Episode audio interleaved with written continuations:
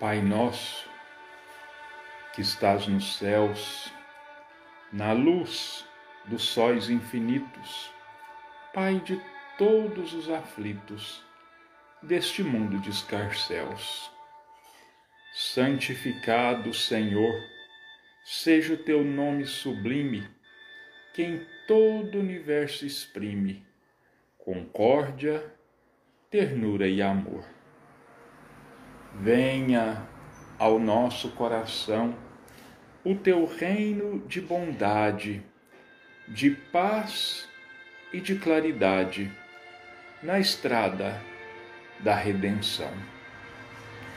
Cumpra-se o teu mandamento, que não vacila e nem erra, nos céus como em toda a terra, de luta e de sofrimento. Evita-nos todo mal, dá-nos o pão no caminho, feito na luz, no carinho do pão espiritual.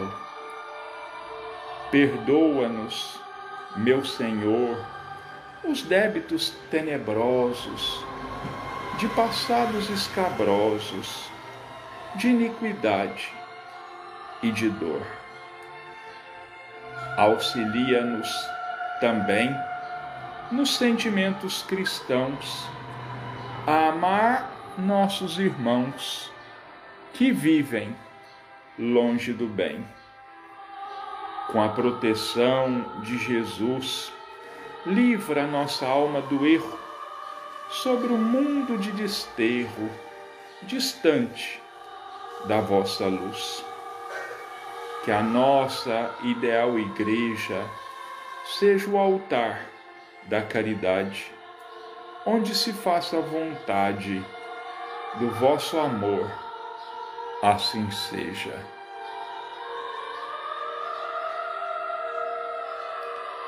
Boa tarde a todos. Nós vamos mais uma vez à realização do nosso culto. E eu vou pedir antecipadamente desculpas aos nossos irmãos, porque nosso culto hoje vai ser um pouco mais curto, porque eu tenho uma um compromisso daqui a pouco. Então nós vamos fazer mesmo a nossa prece, uma leitura, para que não passemos em branco. Capítulo 11, desculpe, capítulo 9. Bem-aventurados os que são mansos e pacíficos. Instruções dos Espíritos. A paciência. A dor é uma bênção que Deus envia a seus eleitos. Portanto, não vos aflijais quando sofrerdes. Ao contrário, bendizei a Deus Todo-Poderoso, que vos marcou pela dor aqui neste mundo, para a glória no céu. Sede pacientes a paciência também é uma caridade, e deveis praticar a lei da caridade ensinada pelo Cristo, enviado por Deus. A caridade que consiste na esmola dada aos pobres é a mais fácil de todas. Existe, porém, uma muito mais penosa e bem mais meritória. É a de perdoar aqueles que Deus colocou no nosso caminho para serem os instrumentos de nosso sofrimento e submeterem à prova a nossa paciência. A vida é difícil, eu sei. Ela se compõe de mil insignificâncias que são como picadas de alfinetes que acabam nos ferindo. É preciso, no entanto, olhar os deveres que nos são impostos e, por outro lado, as compensações e consolações que recebemos. Então, constataremos que as bênçãos são muito mais numerosas do que as dores. O fardo que carregamos parece menos pesado quando olhamos para o alto do que quando curvamos a cabeça para a terra. Coragem, amigos. O Cristo é vosso modelo. Ele sofreu mais do que qualquer um de nós e nada fez que pudesse ser reprovado, enquanto que tendes que espiar o vosso passado e vos fortificar para o futuro. Portanto, sede pacientes, sede cristãos.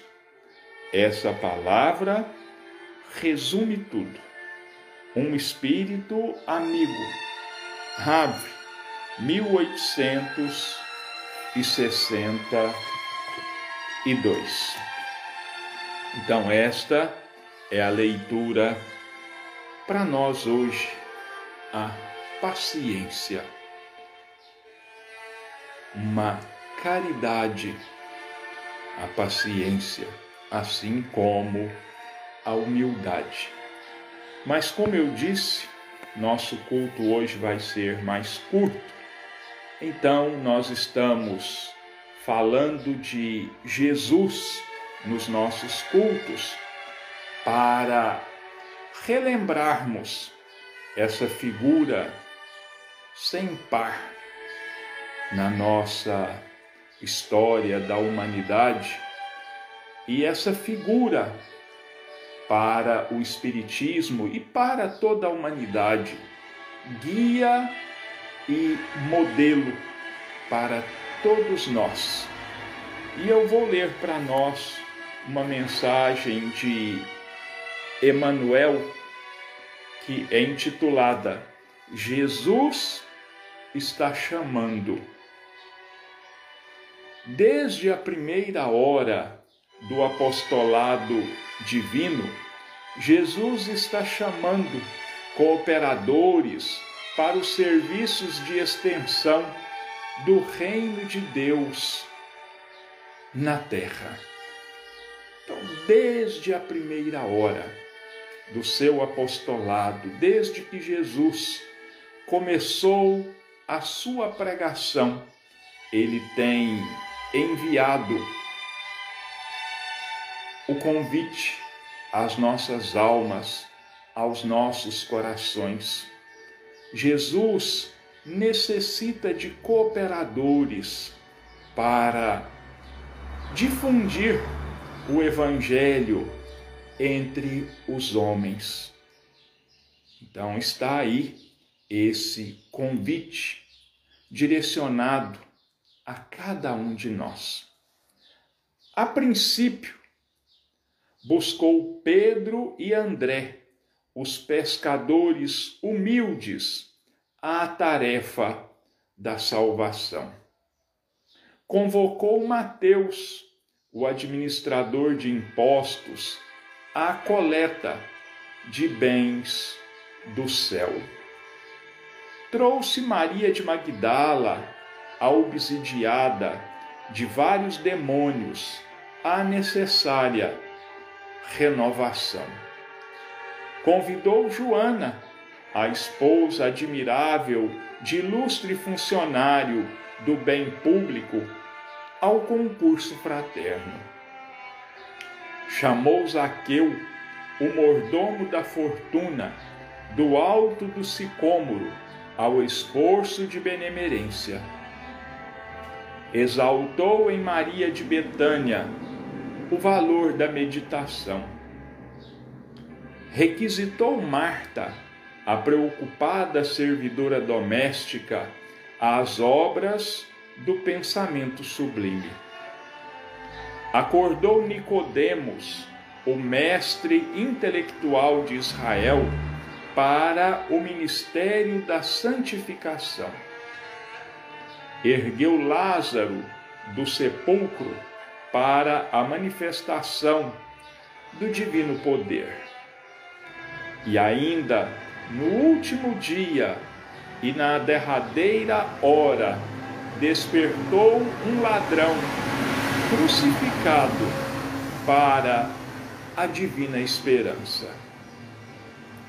Em todos os vinte séculos do cristianismo que estamos vivendo, o Senhor está chamando colaboradores para a sua obra excelsa de redenção e aprimoramento.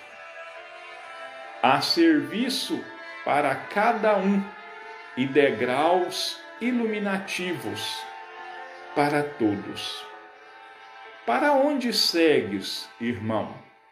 Jesus por nós imolou-se na cruz.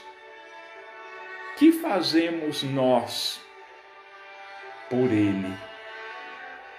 É a nossa reflexão de hoje. Todos conhecemos a história de Jesus. Todos sabemos que o seu convite se estendeu desde a primeira hora, buscando, em primeiro lugar, os seus colaboradores mais diretos, os apóstolos. E foram e foi convidando ao longo do tempo mais colaboradores. A sua palavra amiga, a sua palavra de consolo e de sustentação, também dizia que cada um de nós deve pegar a sua cruz e segui-lo. Quer dizer, nós devemos, mesmo com as nossas dificuldades, mesmo com os milhões de problemas que nós ainda carregamos conosco, devemos segui-lo humildemente mas segui-lo, um passo de cada vez, auxiliando aqui, amparando ali, esclarecendo acolá, medicando uns, alimentando e vestindo outros. Mas a obra precisa ser iniciada e depois de iniciada, ela não pode mais parar. O servidor de Jesus é incansável. Ele descansa de uma tarefa, realizando outra tarefa. E assim, de aprendizado em aprendizado, nós vamos escalando degrau a degrau a nossa evolução. Ao longo desses dois mil anos, o convite está sempre sendo renovado. Nas suas pregações, nas suas parábolas, nós temos a parábola do semeador,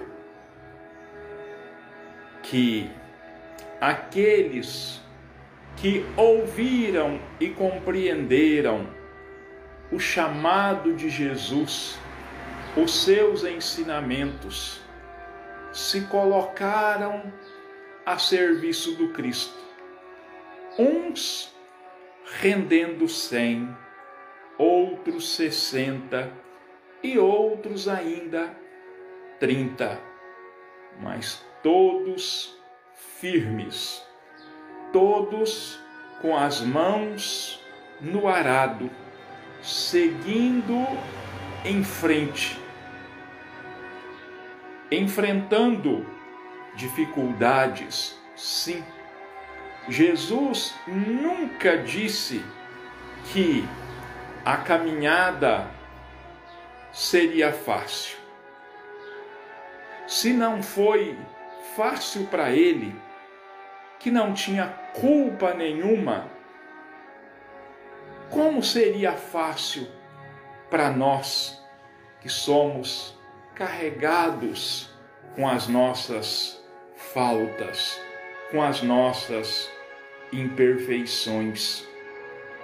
Então, o seguidor e o servidor, o trabalhador do Cristo, não pense que por se tornar um obreiro do Senhor vai encontrar facilidades. Não, não vai. E não pode ser assim, de facilidades, porque senão nós nos entregaríamos à preguiça, nós nos entregaríamos a, a como que eu vou dizer, ao desânimo. E as dificuldades são sim um incentivo que nós temos na nossa caminhada. O objetivo é esse: superar as dificuldades. Cada dificuldade vencida, um degrau escalado. Cada problema resolvido, um aprendizado que nós adquirimos. O Chico dizia que se não fossem as dificuldades que ele encontrou na sua caminhada, ele não teria dado um passo. O que nós preferimos, lembrando da parábola dos talentos, multiplicarmos os nossos talentos, sejam eles cinco ou dois,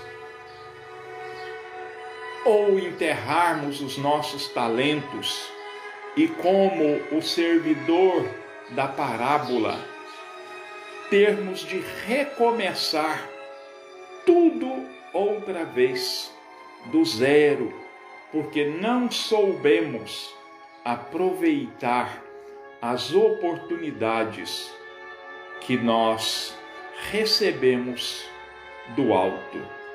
Então, fica a pergunta de Emanuel. A afirmação e a pergunta a serviço para cada um e degraus iluminativos para todos. Para onde segues, irmão? Jesus por nós imolou-se na cruz. Que fazemos nós por ele? É a pergunta que o Emanuel nos faz e é a pergunta que nós precisamos nos fazer sempre o que fazemos nós pelo Cristo. E o nosso culto vai terminar por aqui, como eu disse, vai ser mais curto, e nós vamos pedir a espiritualidade amiga que fluidifique as nossas águas, que coloque nelas o remédio que venha de encontro às nossas necessidades, e ao nosso merecimento, e vamos mais uma vez entregar as nossas vidas e todas as vidas a Deus e a Jesus, para que façam de cada um de nós instrumentos da paz, da luz e do amor. Que Deus nos abençoe, que Deus nos sustente a cada um E eu quero dizer aos nossos irmãos que provavelmente nós não teremos o nosso culto hoje, às 19 horas, devido ao meu compromisso. Não tem hora para acabar, nós temos uma reunião na nossa casa espírita. A gente vai é, estruturar a distribuição das cestas do Natal. Então nós não temos hora. Se eu chegar, às vezes até com 10 minutos de atraso, eu possa começar. Mais do que isso, eu acho que não, não devo. Então fica aí o aviso para os nossos irmãos. Nesse momento, vibrem como sempre em favor de todos nós. Que Jesus nos abençoe hoje e sempre.